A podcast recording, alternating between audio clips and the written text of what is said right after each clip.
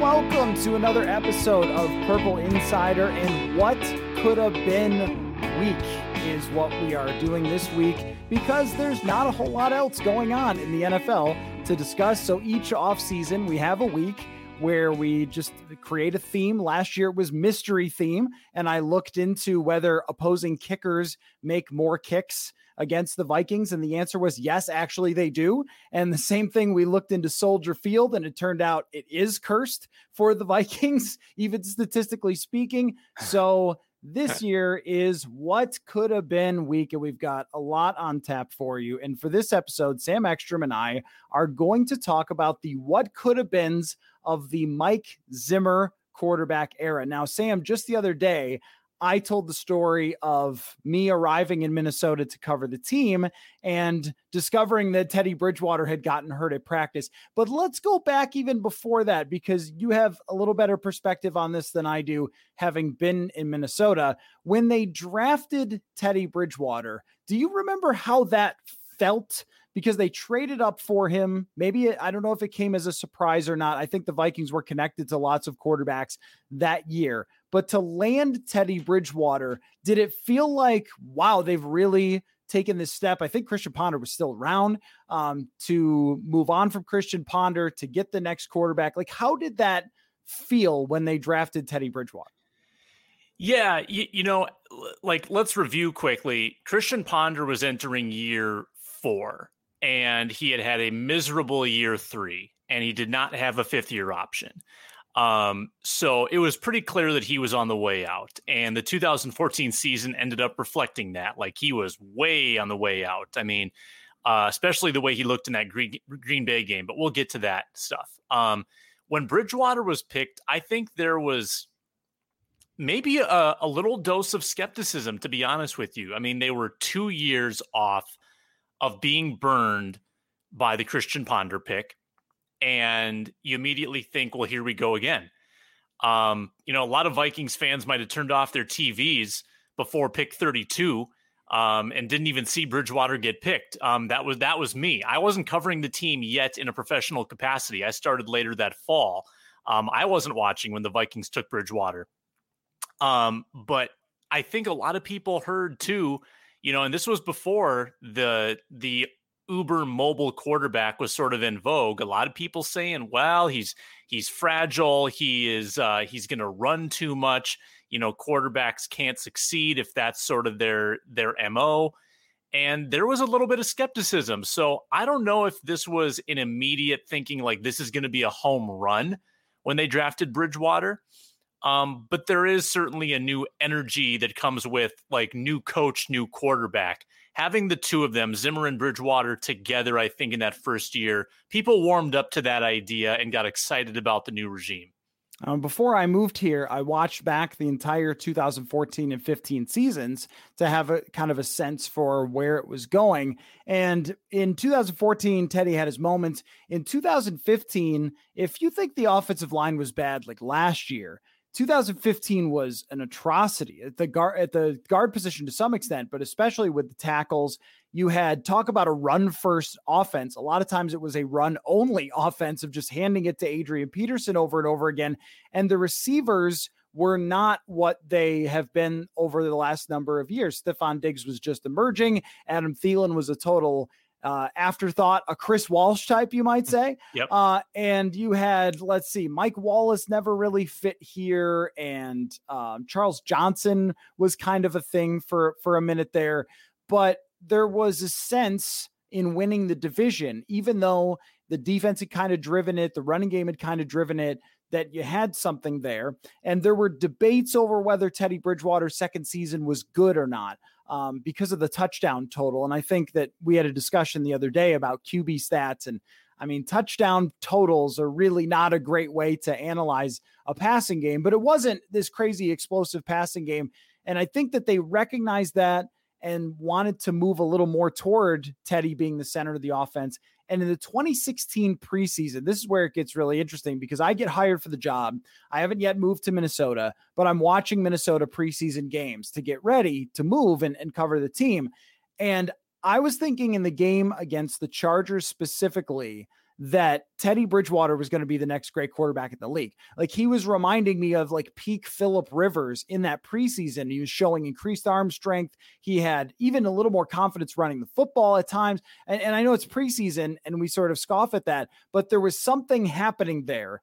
He made a throw to Stefon Diggs, a deep crossing throw that was a tight window in between a couple of guys, like 25 yards down the field, that made you go, whoa, whoa, whoa, whoa, whoa like this is going in a different direction. So when he got hurt, I don't think it was just this, oh, like, oh, this kind of younger quarterback who won some games but didn't put up huge numbers. I really feel like those preseason games that year and and the training camp leading into 2016 sort of spoke to where everyone thought Teddy was going.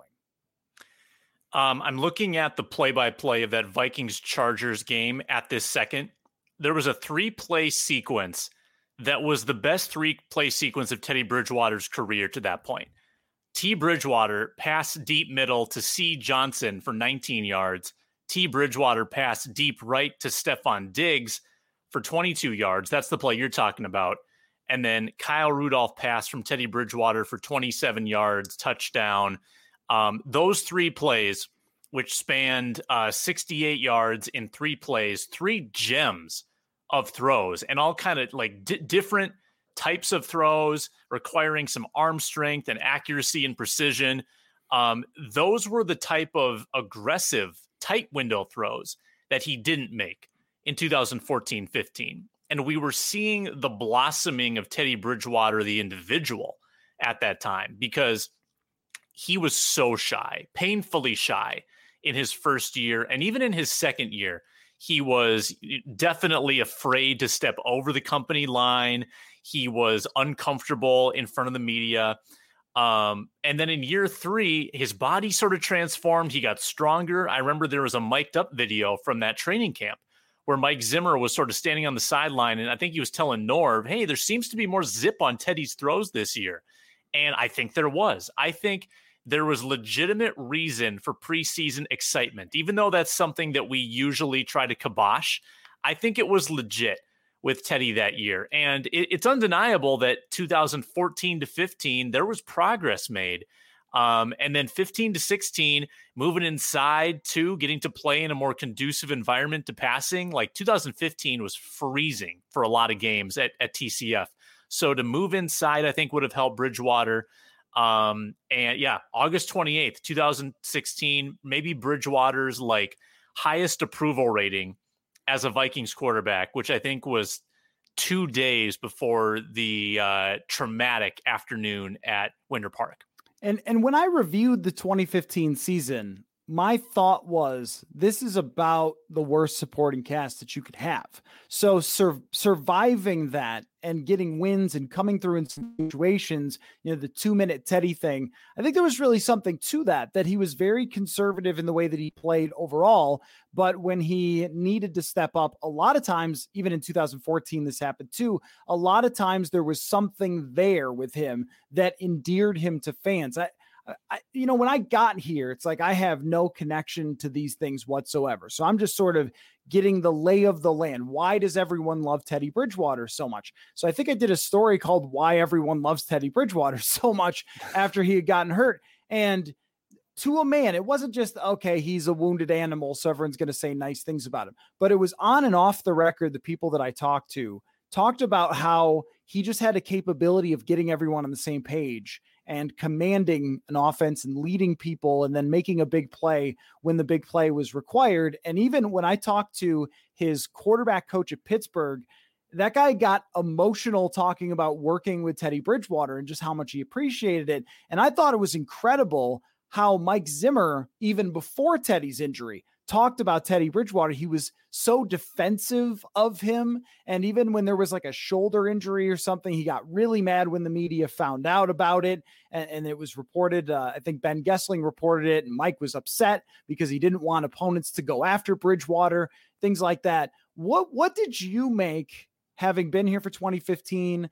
Uh, what did you make of that relationship between Teddy and Mike Zimmer, which even carries on to this day. I mean, we saw it last year that you know, Zimmer just gushes every time he talks about Teddy. And then it was sort of funny. Teddy didn't play well against the Vikings, but almost won the game at the end, kind of like he did a number of times in 2015. I I thought my impression of it was that Teddy was good soldier guy.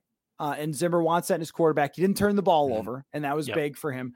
But I also think that there was a competitive nature about Teddy Bridgewater that you saw when he was even like in the locker room or talking to other players and things like that, and the way that he played, uh, that I think Mike Zimmer really connected very well to. But I, I, wonder what you make of that relationship and, and how it still kind of carries on to today that I think Mike Zimmer has in his mind of the type of quarterback I want is what Teddy was.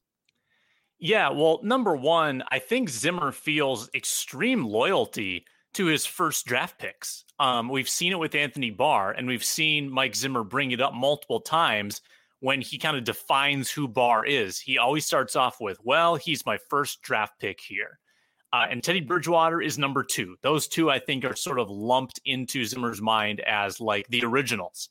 So there's a bond that's immediately created they built this thing together. Like Zimmer and Bridgewater sort of endured a really, really hard 2014 together. And then they were rewarded in 2015. And I come back to the week nine game against St. Louis, where, um, you know, J- Jeff Fisher's um, team had a little bit of a reputation um, for some extracurriculars. I'm talking slowly because I'm trying to think of the name of the individual who cheap shotted Lamarcus Joyner, Joyner cheap shotted yeah. Bridgewater on a scramble up the middle. And Mike Zimmer jumps off the bench. And, and it, this was an incredible moment for Zimmer to be mic'd up because he was mic'd up for the one game that season. And then you piece that together with what we saw from the Fox broadcast. And there were like six expletives in 10 seconds, and Zimmer was ready to fight Lamarcus Joyner like with his fists. And then after the game, somebody asked Mike Zimmer, and they said um, something along the lines of, you know, what what were what were you thinking in that moment? And he said, if we were on the street, we probably would have gotten into a fight, which is amazing. Like that reaction, that was just pure, like honest, you know, no holds barred, Mike Zimmer and you know and and Teddy really turned it on toward the end of that year where he was legitimately winning games for the Vikings. I think a lot of their their victories early on were defense driven. Um, you know, there was the the Chad Greenway pick 6 game. There was kind of an, an ugly one against Kansas City where they only scored 16 points and then um but you know against against Chicago in week 15, they scored 38 points and I think Bridgewater threw four touchdowns. And against New York the next week, they scored 49 points. And again, Bridgewater was really, really good. Um, you know, even in that Arizona loss, um, Bridgewater led them on a late drive to to you know, they were down 10, let them do a touchdown, then let them do a field goal. They tied it and they almost sent it to overtime late. So he was actually playing his best football towards the end of the year.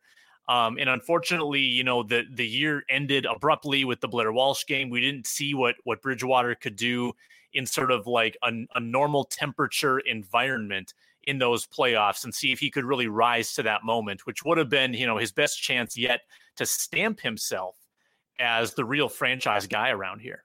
And you even think about the other part of it being that, you know, the final impression of him in games that mattered was him throwing an underneath pass to Kyle Rudolph, but nonetheless leading a game winning drive.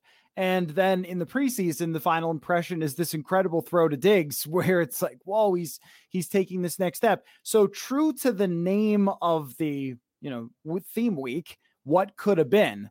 That's the next part of this conversation is what could have been. Now Teddy played his own role, and I wrote about this in my book, Making of a Miracle.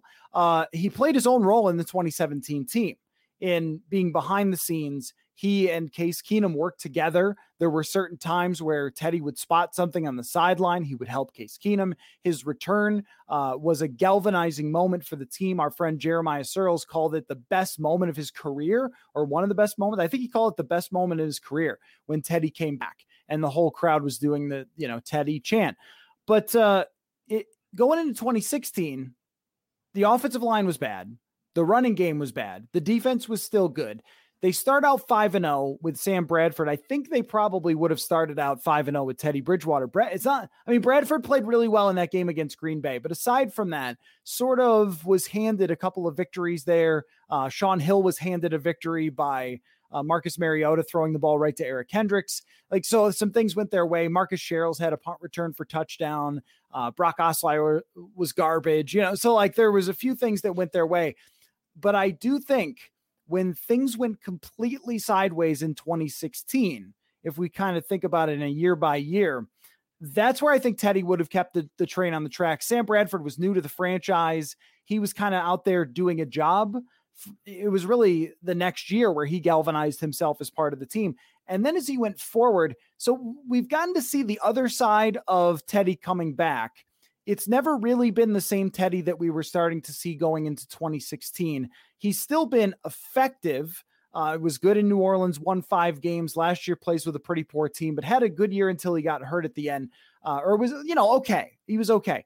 I think with this circumstance, with these receivers, where we've seen every quarterback succeed with them, with Adam Thielen, Stefon Diggs, that Teddy Bridgewater would have in 2017 with that peaking roster and number one defense taking them as far. I don't know if he goes farther, but as far. And after that, they would have said, This is our franchise guy. And maybe if we're going to make a comp, I think he's like an Alex Smith, where you're never blown away by the things that he does, but he wins a lot of games. And I don't know if he ever could have won a Super Bowl. That was always the thing with Alex Smith. Derek Carr, you could say the same thing for. I think that's the career that he would have had in Minnesota, where he would have had good numbers, would have won a lot of games. I'm not sure he would have ever been able to take them quite over the top. It is a little bit harder of a what if when it's not like the Vikings were cast into the the depths of the quarterback cellar out of out of uh, Bridgewater. Sam Bradford had one of his best years ever. Case Keenum undoubtedly had his best year ever, and Kirk Cousins has been Kirk Cousins. But it's not like they've had a carousel of atrocious quarterbacks post Bridgewater. And then when you stack up the Vikings quarterback play over the last five years against Bridgewater's stats, and I know it's not five full years, it's like, you know, one and a half. But I think a lot of people would say, oh, well, they, they may have actually had better quarterback play than Bridgewater. And we will never, ever be able to guess, you know, what that injury did to set Bridgewater back. Um, he still has sort of that conservative gene where he, you know, he takes care of the ball, um, but he wins games. And unfortunately, and I know that you'll you'll jump right on this, he was stuck with kind of an inept organization last year which certainly hurt his value. You know, he had, got traded obviously to the, the Denver Broncos. He went 4 and 11. Didn't win a lot of games with that Panthers team after going 5 and 0 with the Saints the year before. And I guess that that does kind of tell you that all right, when he's got a supporting cast, he is the perfect guy to be your quarterback. And when he doesn't have a supporting cast like in Carolina or a good coach, um, that might not be a recipe for victory. Um, so the 2017 question: Does he get you as far as Keenum? It's a bold plot. It's a bold proclamation. I mean that that was such a magical season, and Keenum's probably doing a few things that Bridgewater wouldn't dare to do. Um, but he probably gets you to the playoffs for sure. And does he win you, you know, one playoff game like Keenum did? Maybe not in the same fashion. Yeah, I think that's totally possible with that defense um, Bridgewater could have taken that team a long way. Most quarterbacks could have. Sam Bradford could have, you know, finished that year out and also, um, you know, taken them a ways too. And interestingly enough, you know, kind of our, our what could have been quarterbacks, Bridgewater and Bradford were both the ones watching on the sideline hmm. as Keenum kind of carried out that 2017 season. And and and Coller, would you say, you know, if that if that Vikings team with Bridge, let's say Bridgewater quarterbacks, the 2016 Vikings, but the result is the same. Let's say they go, you know, the eight and eight. Does Bridgewater get the fifth year option? Does he get, you know, extension talks? What do you think that would have led to? Yeah, I don't think. Uh, well, just to to circle back, I I can't take what Teddy does now and try to project it to what he was going to do. Yeah because other people who've had this injury, this is why they didn't keep him. is because other people who've had this injury don't return to play at all, which sort of speaks to Teddy Bridgewater, right? And it's one of the reasons that people have so much appreciation for him. But th- th- I mean, Zimmer told us this straight out. They studied the other people who have had the same injury as him, and basically none of them came back, or one of them came back uh, to play. And that was the reason that they moved on after 2017. So anything he does now, he's kind of going to be like a Ryan Fitzpatrick now, I think, where he goes and he's a bridge quarterback. Um, if he wins the job in Denver, he could win some games probably. But uh, you're, you're right about last year. That was a bad situation that never really made sense. A team that should have been tanking that got more of a bridge quarterback. But I still can't take it and say, oh, yeah, well, that's just how it would have turned out because the injury was so profound uh, or had such a profound impact on his career that, that you can't really say that. How it would have gone for 2016, I think he gets him to the playoffs that year. Because even though Sam Bradford put up good numbers, he certainly did. Uh, there were a lot of games that were there to be won that weren't won. And that was kind of Teddy's deal was not I don't want to say clutchness exactly, but like finding a way at the end of a game to get that one last drive, to get that one last field goal, that kind of thing. Remember Sam Bradford against the Lions throws an interception um, to to give Matt Prater a game-winning field goal on Thanksgiving. He uh, you know throws an interception against Washington to lose a game. Doesn't close out another game against Detroit at home. There were there were opportunities all over the place to to get that one extra win. And I think Teddy probably does it. And I also remember talking to Rick Spielman and him saying we were set up to sign Bridgewater to that fifth year option. So I even think like a dip back from 11 and 5 to 8 and 8, even if that's what they had done, would not have been enough for them to say, oh, no, no, no, no, we're moving on. I think they would have doubled down and said, we're going to just continue to build this roster around him. And then um, in 2017, they would have had the golden ticket, which would have been him still not making a lot of money, build up the roster. In fact, Sam Bradford was kind of expensive that year, but they kind of lucked into having Hunter and Diggs and Kendricks all on those rookie contracts. Uh, I I don't know about 2017. There were certainly some times where Case Keenum made plays that I don't know Teddy Bridgewater would make. Um, but there were also a lot of lulls in the quarterback play in 2017 as well. But a number one defense helped. I, I guess I the what could have been is could he gotten could he have gotten them any farther with the team that was truly fantastic? And you mentioned what's really interesting about this team is that during the Zimmer era, or let's say 2016 on since Teddy, they are one of the top ranked teams in team quarterback rating, and all the teams ahead of them are like Mahomes, Rodgers, Brees. And I think that really speaks to what um, Adam Thielen and Stefon Diggs meant post 2016 to all these quarterbacks and even um, Kirk Cousins setting career highs. Bridgewater would have benefited from that. We never saw him with that. We saw him with rookie Stefon Diggs for, you know, kind of two thirds of a season. And so that that's the what could have been is would you have been able to take it to another level in 2017 from where you were with a, a, more talented quarterback? I don't think there's any question Bridgewater is more talented than Case Keenum. And then you still had really good rosters after that. 2018, if you have Bridgewater's leadership, do certain guys stay? Uh, what's the contract like? Is it much more favorable in 2018? And I, I think that the window would have been extended a little longer with Bridgewater. And then in 2019, they have a very favorable schedule.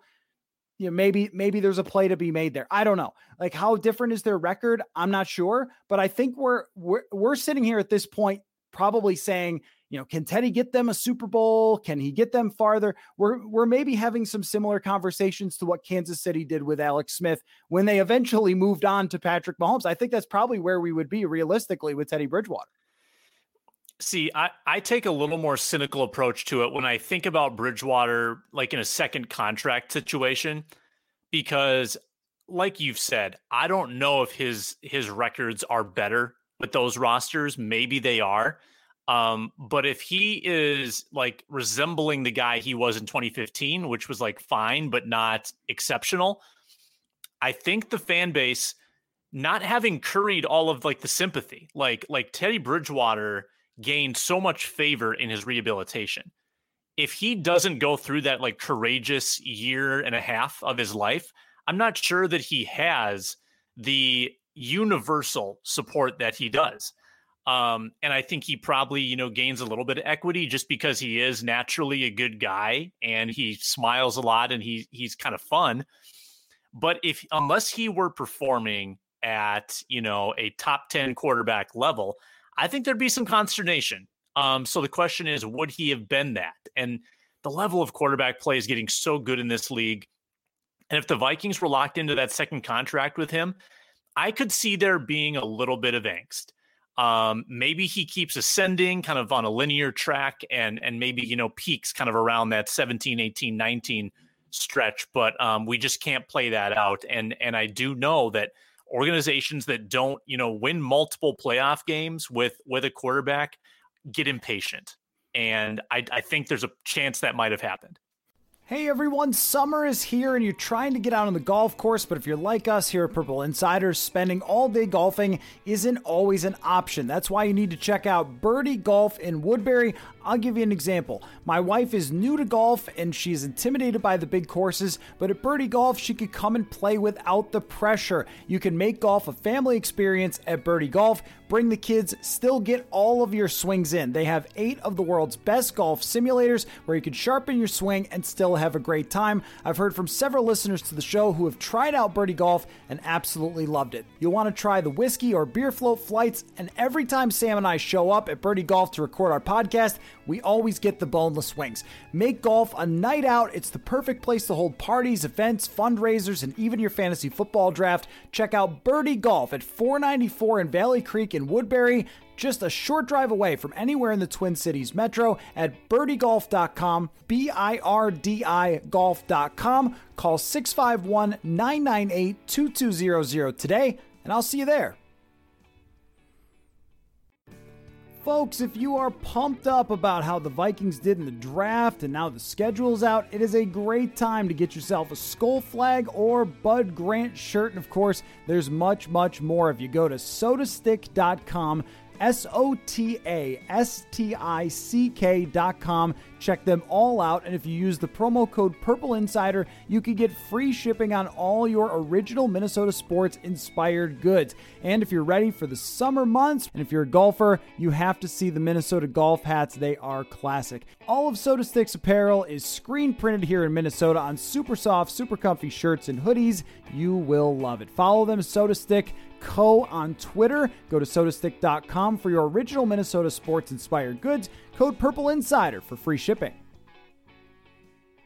So th- that's kind of where I was going with it is what l- would be the most likely outcome is 2017, 18, 19. They've got a window. And my guess is they would win a lot of games, but probably not go to a Super Bowl. And then you get to that Alex Smith point where you're saying, is a quarterback who's a little on the conservative side, who isn't Patrick Mahomes in terms of his physical ability. My guess is that he would have had better statistics because of the receivers, but he never would have been like 120 quarterback rating Aaron Rodgers guy. And there would have been impatience. And that's where you would have kind of had this thing where, you know, with, with Mike Zimmer being locked with Teddy Bridgewater, um, assuming their relationship stayed tight, that like how how would that have worked right? So i i think ultimately because of the way contracts works out we're on the same page that eventually as we reached last year and this year we would have been saying okay maybe this is going to turn into a Derek Carr situation where the quarterback is pretty good but you can never really quite build up enough around him. Um, or even you know you could say the same thing about where we're at with Kirk Cousins. So it, it's it's an interesting um, thing to kind of play out because that is the most likely scenario. But with Bridgewater's injury, what will always exist in the back of people's minds is what if it could have gone to the next level? And I think that that's what makes him such a fascinating character to talk about. Now, let's talk about Bradford and then the 2018 decision, because that's a big part of what could have been Zimmer quarterbacks. Bradford 2017, he told me himself, and uh, once again, it's in the book. He told me himself that he still thinks about what could have been for 2017 after that first game against New Orleans. And I remember that there was this whole kind of debate of if Sam comes back, they should keep Case Keenum starting because Keenum is hot and he's playing well and he was like a playmaker that Bradford wasn't. I, Sam, was never on board with that. I thought if Bradford's 100% healthy, he's the better quarterback. You play the better quarterback. He never got 100% healthy ever again. So we'll never know how that played out.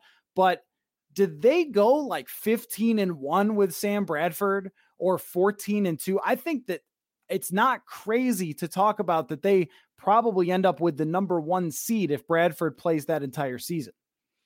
Which would have meant one more win. Um, let, let, me just think back on the losses. So, first week of Keenum was at Pittsburgh. Yep. That's hard to win no matter the team. Then week four, Dalvin Cook gets hurt at home against Detroit. I think it was 14 to 7. They win now. They win that they win that game yeah. with Bradford. I agree with yep. you. Um, but I also don't know, you know, how things go like in that Washington game where Keenum just went off in the second and third quarters, and they actually got in a shootout with Kirk Cousins. That could have gone a different way.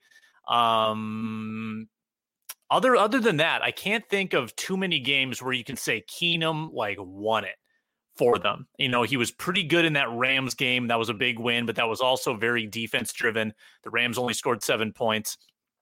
So I, I it's hard to disagree with you on that front even though I think the way Keenum played was so he he did offer more than what Bradford will give you from a mobility standpoint. Um, and you know, like Mike Zimmer's famous quote, that big uh fortitude. Yeah, yeah, yeah. Um, yeah. so yeah, so that's a tough one for me because Sam Bradford didn't ordinarily elevate a lot of his teams in the past to great heights, but he also had bad supporting casts. You can put any quarterback behind that 2017 defense and they're going to be pretty good. But the one thing that, that holds me up is that offensive line was maybe not as good as we like to remember. Like Pat Elflein's grades as a rookie were not all that good. Mike Remmers um, was made to look much better than he was because of Keenum's mobility. Riley Reiff was okay. Uh, I believe that was a Joe Berger year. I think Joe Berger was, was the great. strong yeah. piece. He was yeah, great. he yeah. was he was the strong piece of that line. And Nick Easton wasn't that good either. Like it, it still wasn't a great line. And if Sam Bradford was back there, I think he gets sacked a lot more. Yeah, I think so. Um, that might be true. There, there was the playmaking of Keenum that made it fun, but also made everyone realize this isn't going to continue. But that, but there's also in terms of like how we remember it if you look at the Keenum game log, there's a lot of games mixed in where you kind of like had to win with defense. I mean, even even games like you mentioned Washington got them ahead and then tried to lose it for them also and that was yeah. the one where Mike Zimmer kind of lost it. Uh, the the talent difference though was so immense between those two with actual, I think, more time to throw, even if it wasn't perfect on the offensive line, it would have been more time to throw than TJ Clemmings and Matt Kalil. I think that Sam Bradford probably does squeak out one more win at some point throughout that season. Maybe there is like a no show or something like he had in uh, Chicago the year before. I think that was more of Norv Turner, Pat Shurmur, Mike Zimmer headbutting than anything. But um, you know, there there were a lot of times where I even remember some like Teddy chants during a, a first half where Case Keenum struggled, and I I remember Everson Griffen telling us that they even had a conversation like, should we go to Teddy Bridgewater? Because we're not really sure that Case Keenum's going to be able to continue this. So I don't know. Eh, I do think, though, that a 100% healthy week one style Sam Bradford has a far better chance against the Philadelphia Eagles than Case Keenum. The thing that Case Keenum ha- was allowed to do that year was play from ahead the whole season. He had a running game the whole season. They pounded the ball a ton. He had the wide receivers who got him ahead, the defense who kept him ahead. Bradford, with just pure skill, I think would have given them a better shot. And the other thing, too, Bradford did have the occasional interception that didn't go his way, but we knew that at some point there was a horrible interception that was coming from Case Keenum. I remember this feeling. And when it happened, it was like we knew it was going to happen. Zimmer knew it was going to happen. Everybody did. I don't know that that happens with Bradford. I don't know if he they, he gets him to the Super Bowl. I do think though that if he goes to Philly and he plays well, even if they lose and he's 100%, I think they sign Bradford to a long term contract extension had he not gotten hurt at all during that season. Wow, that that that's a really intriguing what if because so at that point you you still have the same conundrum. Like let's say you you had half the season of Keenum and he was pretty good and then you had like half a season of Bradford. Like maybe you made the switch and you saw half of Bradford. Um, and you still had Teddy Bridgewater waiting in the wings, you know, which direction do you go? And I tend to think you're right. I think I think that Sam Bradford might have been the preferred option there. You know, Mike Zimmer had his qualms with Case Keenum. We knew about that. Um, and he, you know, didn't clearly didn't trust bad knees, which is why they didn't retain Teddy Bridgewater. So if Sam Bradford didn't have this chronic thing kind of hanging over his head, they might have gone with that. And Mike Zimmer was like very complimentary of Sam Bradford's toughness, his ability to stand in the pocket and make throws. And I think that gained him a lot of brownie points with with Zim. And his arm talent was incredible. Like I think it was I, better than Cousins. I think oh, better yeah. than Teddy. I Yep. Better than Case. I mean, there were some yep. throws he made, and I'm thinking of one in that in that New Orleans game where he was throwing it like a, to a wide receiver who was crossing deep and he threw it like in between three converging saints it could it must it was a one in a thousand throw and he made it look effortless and unfortunately that was kind of the last impression we got. What was his box score in that game? It was absurd it was and they only scored 29 points but i think he threw for over 300 yards and, and three touchdowns if i'm not mistaken. I'm looking it up right now. It was yeah, 346 and three. I mean, think about that on the 2017 team for a whole year. It was about as flawless of a quarterback performance as you'll see. And when they got up, they ran Dalvin Cook a ton and he got over 100 yards. If they had tried to run up the box score, I mean, he could have thrown for 500. They could have just kept flying up and down the field. And uh, once again, leaving with that lasting impression of that is the last time we really saw Sam Bradford. That game in Chicago does not really count. That's the last we saw of him. And wow, you compare it to 2016, where his numbers were good, they were his career highs. And you sort of add those two together, and you've got like his time in Minnesota was pretty good and seemed like it was going to get better if he had even a semblance of a running game and an offensive line, which he did not have in 2016 when they were the worst running game in the league. So, with uh, now let's just finish up here on the 2018 decision because Mike Zimmer knew at the time that it would be the decision that defined maybe the rest of his time there. He said it at the NFL Combine. I remember how anxious he was at the Combine, where he was talking about if we bring back Teddy and his knee falls apart, I get fired. If we overpay for Cousins and he's not good, I get fired. If we bring back Sam and he's got the problem, I get fired. Like, you know, and if Keenum was a fluke, then I get fired. Like all these things, you know how Zimmer thinks. He's always like thinking about what's going to keep my job. So he knew all the potential pitfalls there of each guy. And they went with Kirk Cousins. They said it was a unanimous decision. I don't know if I'll ever fully believe that. Um, but what's interesting that year is there were so many options. Ryan Tannehill was rumored to be on the trade block. I remember writing an article about Ryan Tannehill, and I got so many people who told me to go die. Uh, and, you know, he turns out to be pretty good quarterback after that.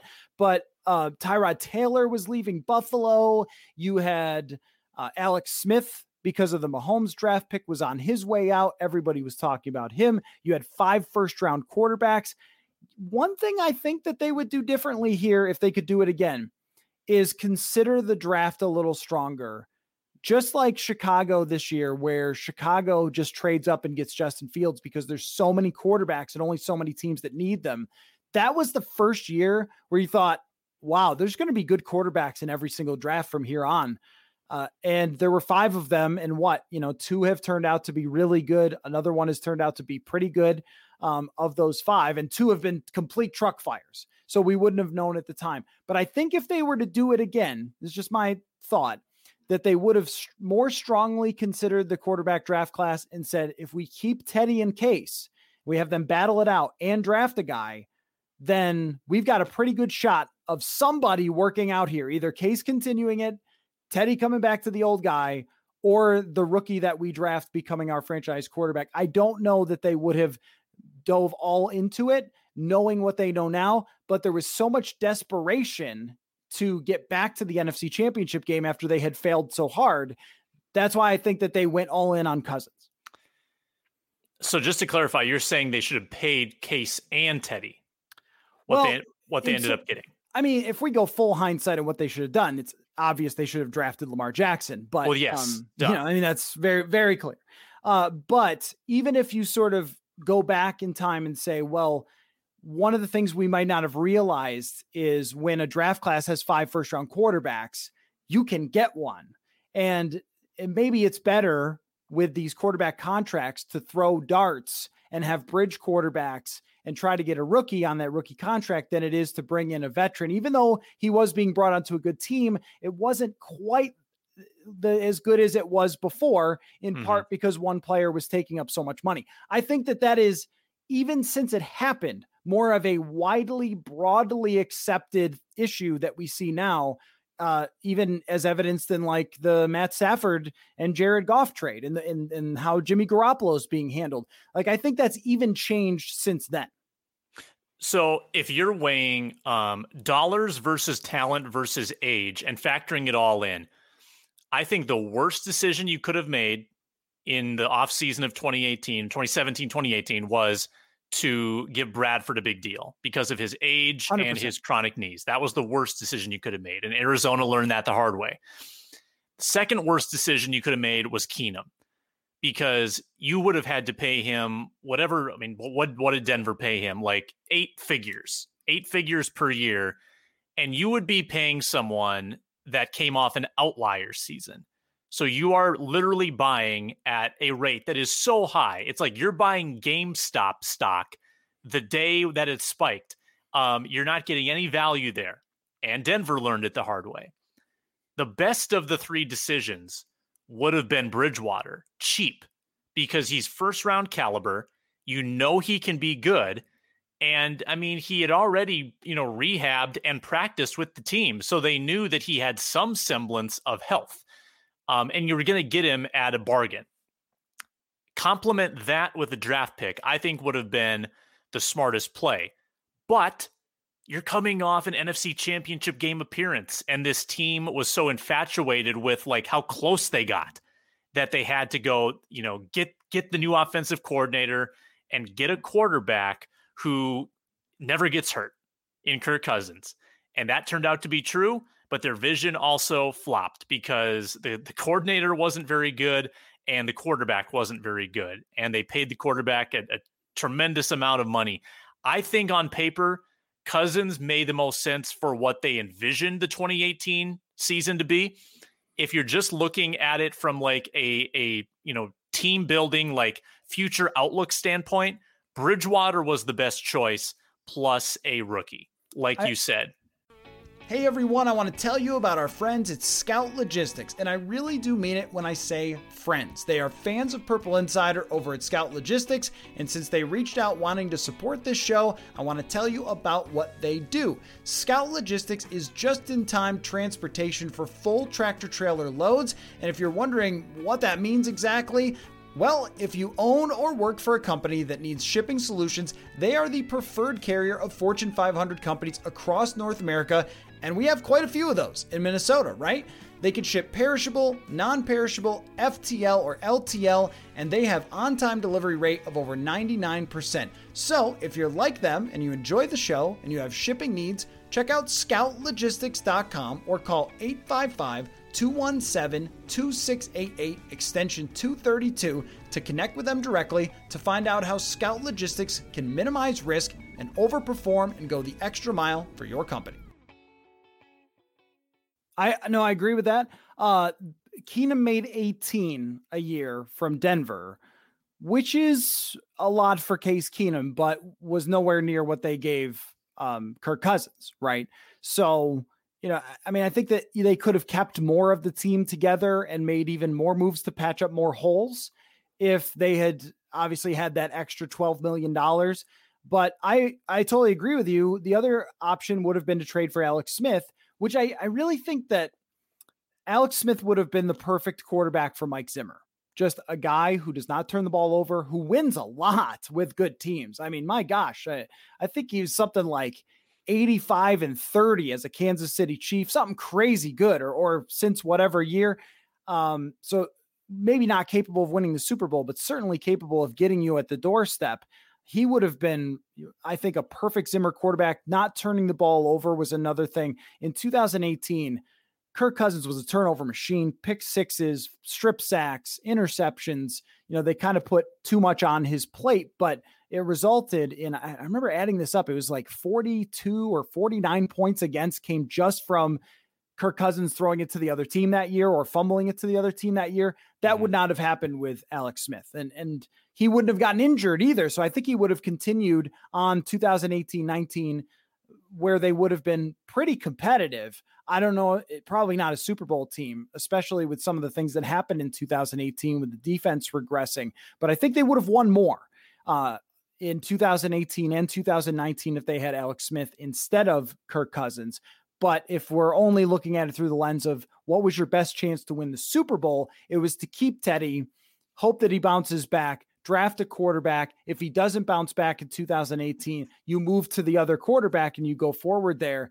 Those were probably the better options um, than what they decided to do. And, and when they decided to do it, I mean, I think everybody knew like if this doesn't work out, there's going to be a lot of pressure in the next couple of years, and it hasn't. Um, there's no objective way to say that it's worked out. Um, they did not pay for one playoff win and two times missing the playoffs. So when you're able to rewind it, of course you would have said draft Lamar Jackson. And at the t- I will say at the time, I don't want to like pat myself on the back because I'm wrong a lot too, but at the time I felt like you should draft Lamar anyway because he'll need a couple years to develop and you signed Kirk Cousins to a short-term contract. That was how I felt at the time. Um, so, you know, that's one of those what could have been uh, in itself which is a whole other episode of like the draft and, and who they decided to go with. But that one has taken them down a very interesting path. The only thing I would say about the Kirk Cousins decision, though, if they don't extend him after 2019, I think you might have had a different conversation of like, look, it didn't work out, but it wasn't like totally devastating because it was just a short term thing. Now, if he doesn't win this year, if they if they if they miss the playoffs this year, oh my gosh, like then this has been a unmitigated disaster because you all, you not only paid him once but you paid him twice. So it's it's very interesting to to look back at that decision and say you guys had a hundred different options. You had to pick one avenue and go with it. They did, and it, it kind of came came up the wrong way so far, but still has a chance to come up the right way. So final thoughts on what could have been Zimmer era quarterback. Sam, go ahead. Yeah, well, I mean, the, the Bridgewater draft pick, even though it, it didn't necessarily work out with Bridgewater at the helm, it did reinforce what you can do with a rookie quarterback who is competent. Um, they won a division title in 2015, and it kind of laid the groundwork for you know the team that ended up nearly winning a Super Bowl in 2017 because you were able to build around this rookie QB and get a ton of talent in there they also had one of the best drafts ever in 2015. That helped a lot on that 2017 group. But I that's that's kind of reinforcement too for your theory of going after a rookie in 2018. Now, having given Cousins the contract they did, it wouldn't have made sense. But um, that was one avenue they could have taken. I think I I circle back to putting a bow on it. Uh, snake bit that's kind of how I, I view the situation up until Cousins. Cousins was a very intentional decision that eh, could end up being a five year roadblock mm-hmm. for, for the team. But the first five years, like, okay, you've got, you know, Matt Cassel is supposed to be the the stabilizer. He gets hurt. Teddy Bridgewater starts out and he's a little bit raw. Um, you know, then Teddy gets hurt, Sam Bradford gets hurt, and then you find yourself in I don't know if there's been a situation like it ever where you have three starting caliber quarterbacks all hitting free agency at the same time on one team. Like most teams don't even have three quarterbacks on the 53 man roster. and the Viking, the Vikings had a legitimate quarterback quandary with all three of these guys on the market at once. That may never happen again in the league. I'll just say that um, from a perspective of people who analyze this, it has been incredibly, incredibly interesting. And it's not stopping in terms of its intrigue because of this year's draft. They could have taken Mac Jones with their own pick. They decide not to. They could have made a more aggressive play for Justin Fields. They decide not to. So those guys and their trajectories are now forever tied to the Vikings' decision which is something that we'll continue to follow and we'll be doing what could have been, you know, in a couple years for another theme week talking about Mac Jones and Justin Fields. So it's like even when it stops with a franchise quarterback that Kirk Cousins has been made to be, it still doesn't. Um, and so that's why we do this because it's super fun to talk about. So great stuff, Sam. Appreciate you.